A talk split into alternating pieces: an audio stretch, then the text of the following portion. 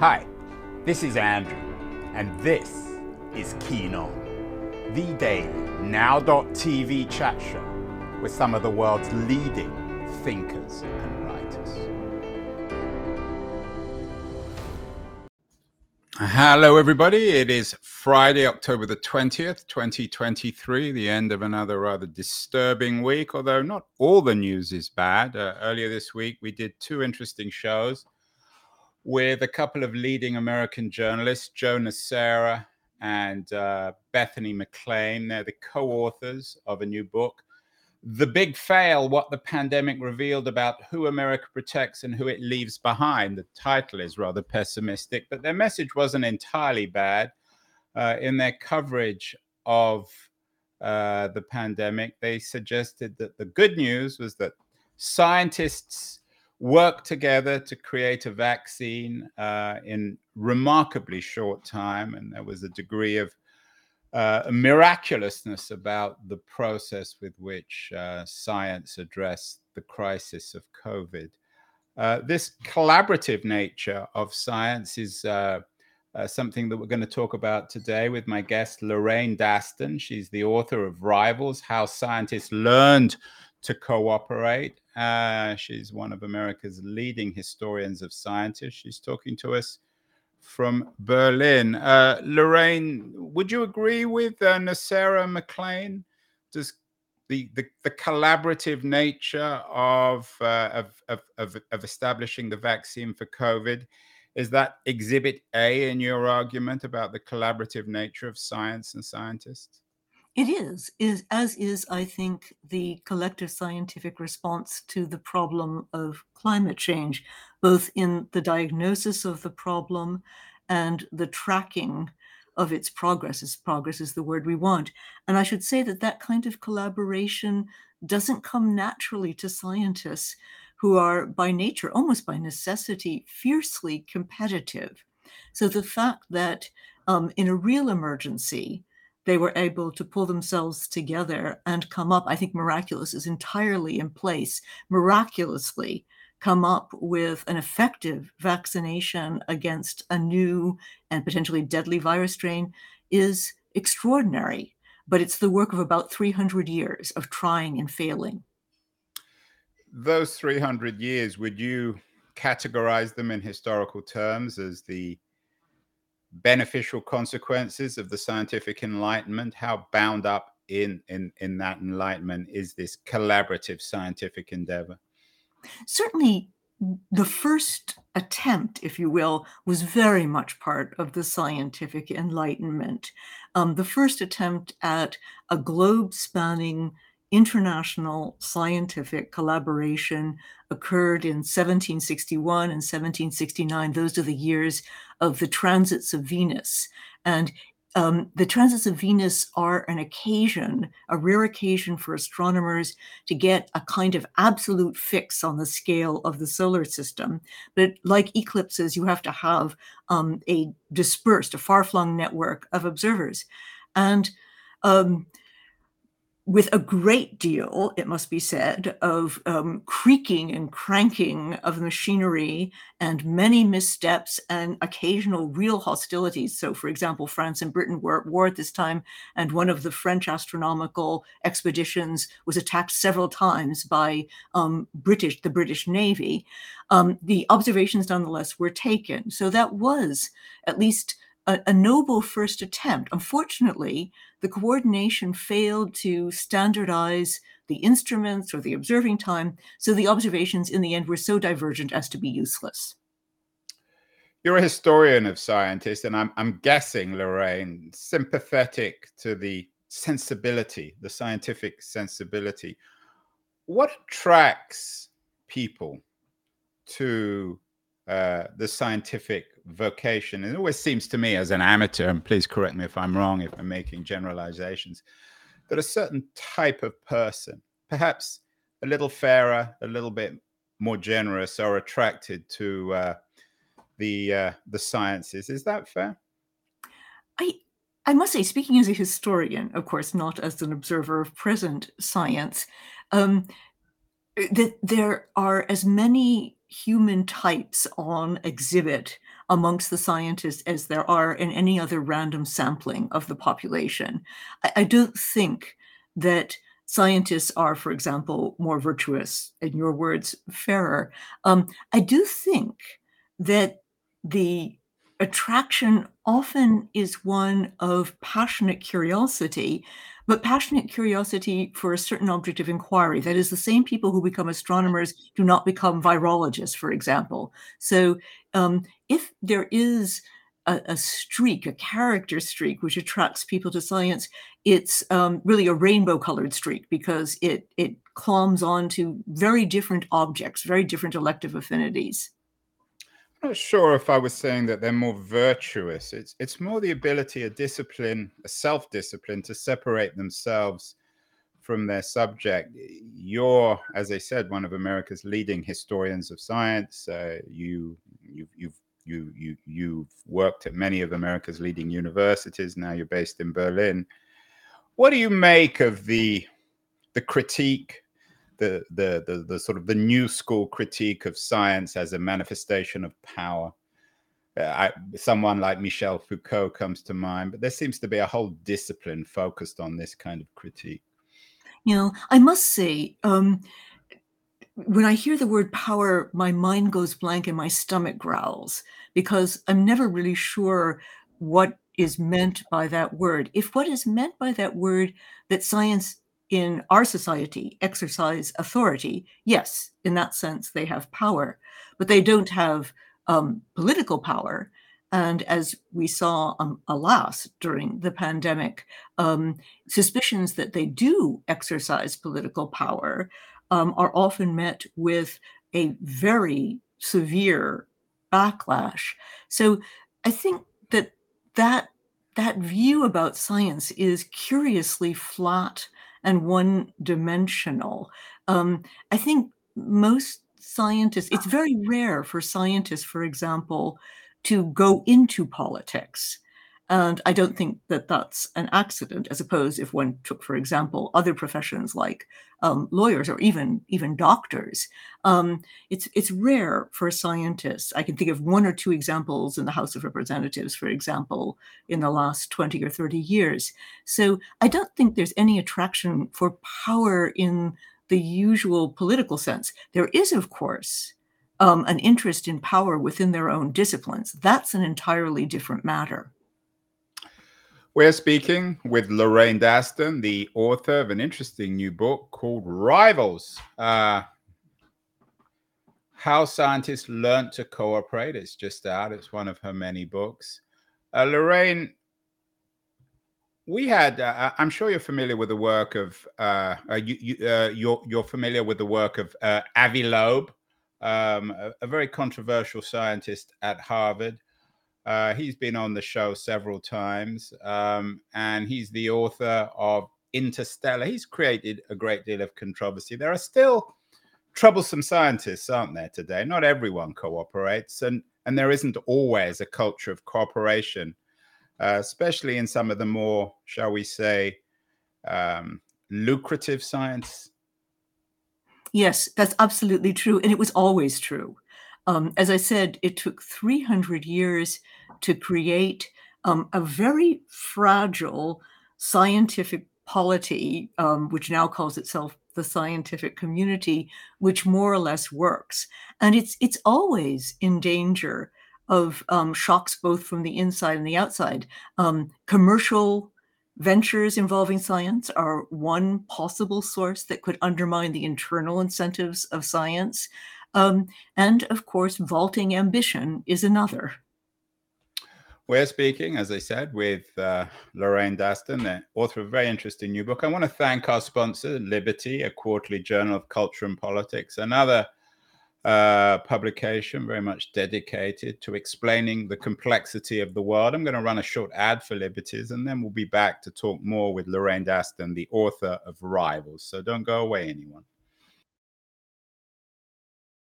Beyond the news, the noise, there is nuance, insight. Liberties is not just a journal of ideas, it's a meteor of intelligent substance. It's the place to be for engaged citizens. Politics, opinion, substance. Liberties is a triumph for freedom of thought, a quarterly of urgency, of cultural exploration, of intellectual delight, of immaculate prose. It's invaluable. Subscribe now or find Liberties at your favorite bookseller. And you can subscribe to Liberties at libertiesjournal.com. We're speaking with uh, Lorraine Daston, the author of a very interesting new book, uh, Rivals How Scientists Learned to Cooperate. Uh, Lorraine, your book got a nice review in the uh, in the LA uh, Review of Books, but one uh, critique was that scientists haven't always been good at, at acknowledging inequality. How would you respond to that critique? First of all, I think it's a fair critique.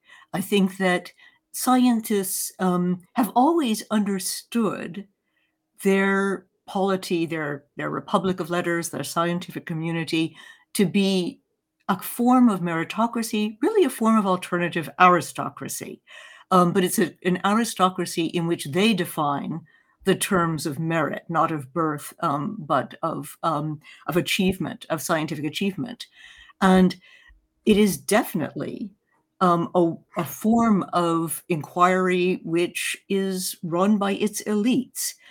However, I would say that if you look across the academic disciplines, the sciences have been much more open to old fashioned social mobility than mm. the humanities or the social sciences have. Um, I recently, this past Monday, gave a talk at a research institute for cell biology and genetics to the postdocs there. There were postdocs from every corner of the earth. I wish that I could say the same for my own research institute, that we had such um, a diverse sampling of young scholars as well as young scientists. So, although I absolutely take the point of the reviewer, um, this is a steeply hierarchical form of social organization. I also think that when one compares it to other forms of academic inquiry, it does fairly well. Why do you think that is? Uh, a cynic might suggest that science is hard and the social sciences and the humanities are, are, are, are much easier, which enables elites to succeed. But but not everyone can succeed. Doesn't matter how wealthy your parents are, how many fancy schools you've gone to. It doesn't make you a good scientist. How would you explain the difference between sciences and um, and and and the humanities uh, and social sciences in terms of that uh, accessibility and elitism? You know, it's a really interesting question, and I can only speculate here. I mean, I think this is something that would require a study in its own right. So here would be maybe even a book, Lorraine. Who knows, right? Yet another book. Um, but I think one thing is that the humanities are often drawing upon familial cultural capital, and it's really striking if you look at the ranks of American scientists um, that many of them come from immigrant backgrounds. Um, mm who, who may have had a very different cultural capital, but not the cultural capital, which is usually the um, seedbed for the humanities. I wouldn't say that the scientists and sciences are necessarily harder. When I think, for example, of certain forms of philology, um, the requirement of the mastery of some very technical and difficult ancient languages, for example. Um, but those too require many years of study, and it is often the case that schools barely offer one foreign language, much less um, several exotic ancient languages like Sanskrit, for example, or classical Arabic.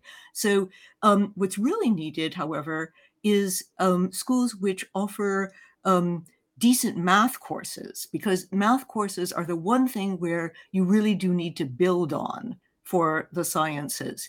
And during, of course, the 70s and 80s, after the Sputnik shock in 1957, the United States invested an enormous amount in science and math education at the high school level and reaped the benefits of that. That meant that um, kids coming in from very different backgrounds were able to profit from a first class education in science and the math um, at public schools. I was certainly the beneficiary of that. Um, I'm not so sure that's the case anymore. Um, and perhaps it requires also, as a precondition, an investment like that in public education. So we need another Sputnik moment, Lorraine. Uh, how did you benefit from that original Sputnik moment personally? I had I went to a very large and not very good public high school um, in Maryland in the United United States, but I had absolutely first class biology, physics, chemistry, and math teachers. Were you um, ever attracted? I mean, you're a historian of science. How do scientists treat you? Do they take you seriously? Were you ever attracted to the hard sciences yourself? Yes, very much so. Um, and in college, um, took courses in math and astronomy. Um, yes, I, I, I, think I think scientists have a very um, ambivalent relationship toward historians of science. On on the one hand, sometimes they view us as something like the equivalent of court bards and they very much hope that we will sing their praises. Um, historians of science, as you might imagine, are not particularly pleased to be cast in that role. Um, on the other hand, they find our fascination with the dead ends and blind alleys of science to be frustrating.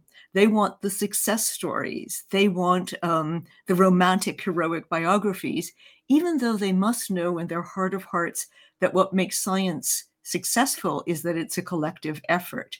So it's a relationship in which both sides eye the other with some suspicion, albeit um, mutual dependence. Lorraine, I'm talking to you from San Francisco, from Silicon Valley. Technology now uh, is very controversial. Some of the big tech companies are seen as being oppressive. Many smart scientific minds in, in the US and around the world have to make a choice between going into private companies or going into research.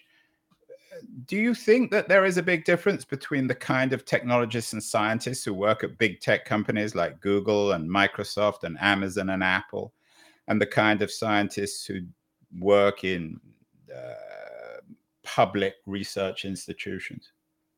I, I don't know whether there is, I, I can't speak to the whether or not there's any difference in motivation, in um, talent. Um, but I do think there's probably a difference in incentives. I completely understand why a really bright young person who's done very well in science courses in college might be attracted to one of the tech companies because that's the happening place at the moment. It's where, in some ways, the most exciting new science is being done. What would worry me if I were um, a scientist um, in one of those university departments is that the motivations once you're within such a firm are no longer the motivations of academic research. So norms of open publication, for example, um, are no longer honored, understandably, in a private company which treats such research as intellectual property, potentially lucrative intellectual property.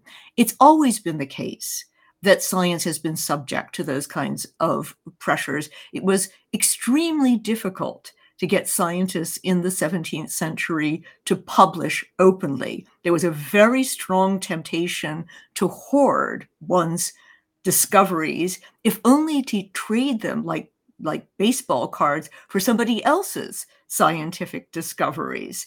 So this the ethos of open publication upon which scientific collaboration depends is potentially undermined when too much of the best scientific talent is diverted into commercial channels in Silicon Valley, people often use the, the concept of open source and collaboration to mask private, selfish interest. Has that always been the case? Was the idea of open source science, to, to, to take a phrase, was that always peddled in the 17th, 18th, and 19th century as a mask for some scientists and some scientific and technological companies to pursue their own interests?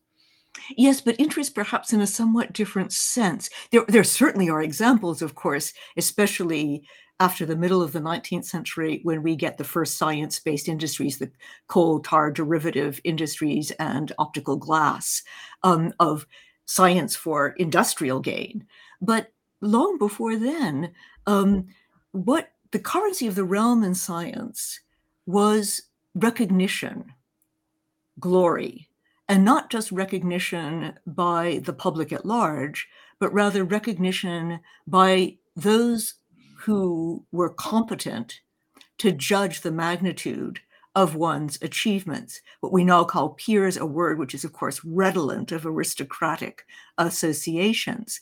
So scientists were always rivals for that kind of esteem, which could only be accorded by one's rivals.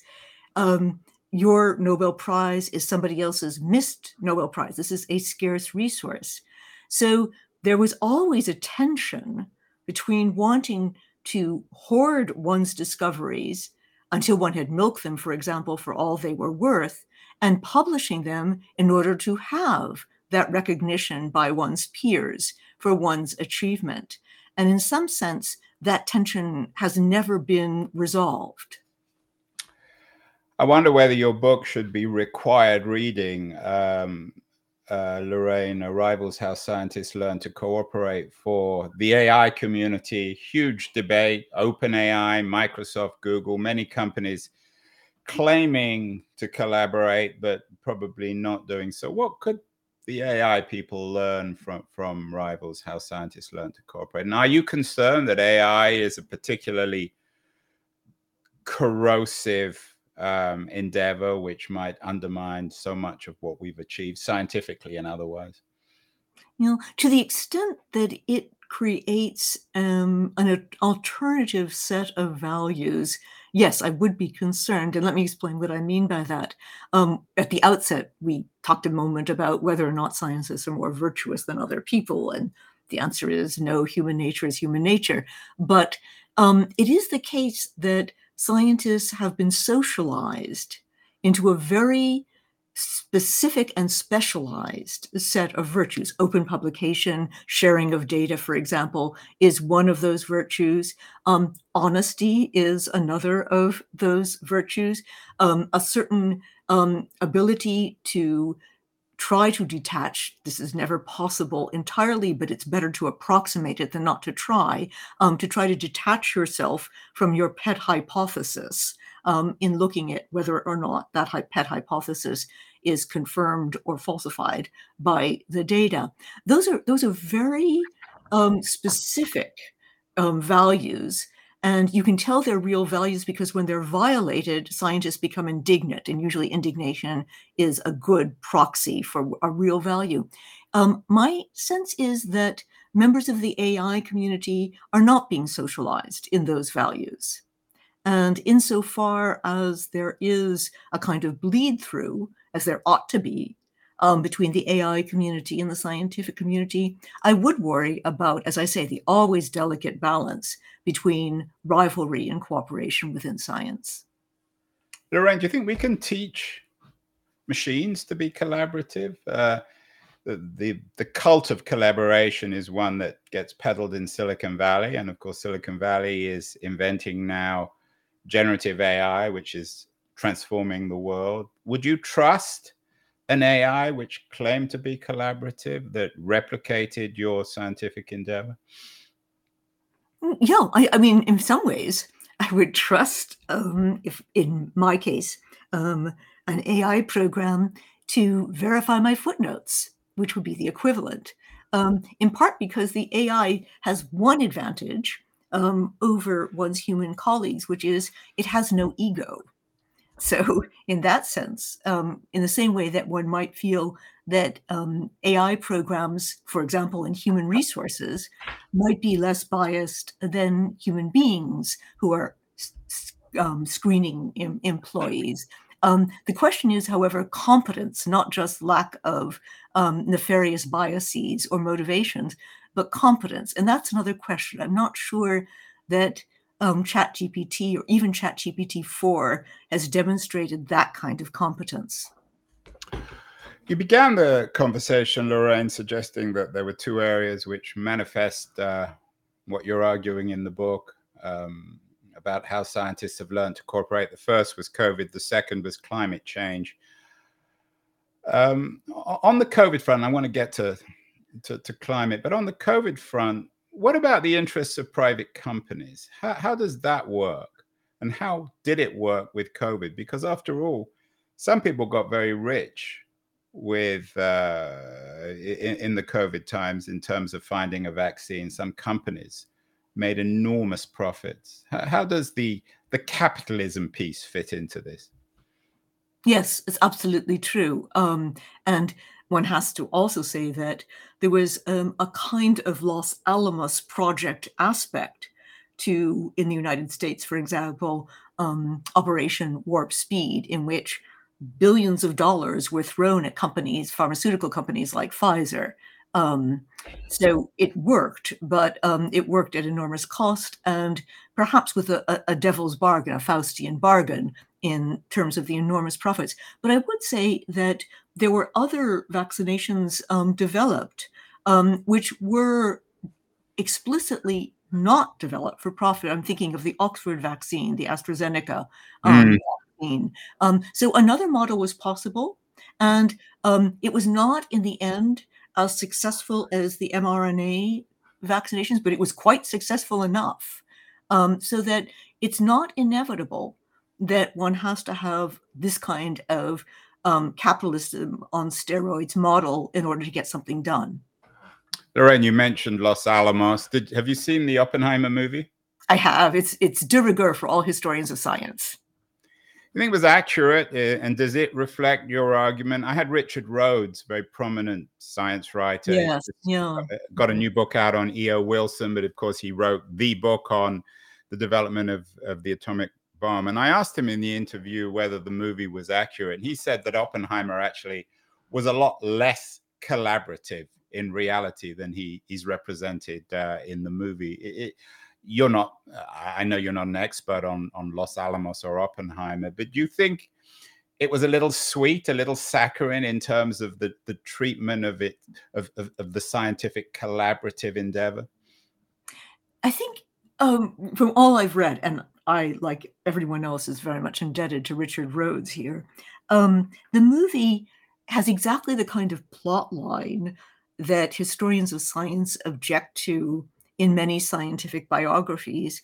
And the title says it all. It's focused on one person, Oppenheimer. Mm. And although we get a taste of um, something of the collaborative life um, and the prickly personalities of someone like Edward Teller, for example, at Los Alamos, we really don't get a sense of the full collaboration. Um, we know that, for example, massive calculations had to be done for this project. And this in an age in which um, electric computers are still a glimmer in the eye of John von Neumann. Um, and a lot of those calculations are being done by the wives of these scientists. Um, so there are there were many, many layers of collaboration which were needed to make this project work. Obviously, for a movie which is meant to be a box office blockbuster, um, that is perhaps difficult to convey.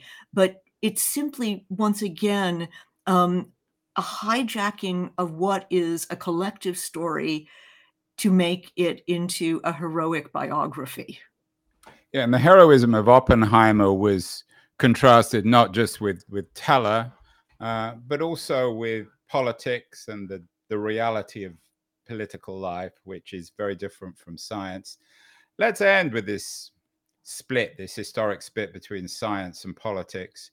Uh, you noted at the beginning that you thought that, that the collaborative nature of climate uh, climate science was another example of how scientists have worked together.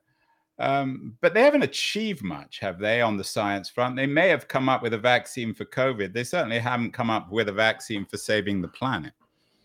No, but one could argue that they haven't been given much of a chance. That is, the political will which mobilized um, the forces both of science, but also, as you said, of the pharmaceutical companies, and of course, governments funding, bankrolling all of the research, um, has yet to be turned to the problem of climate change.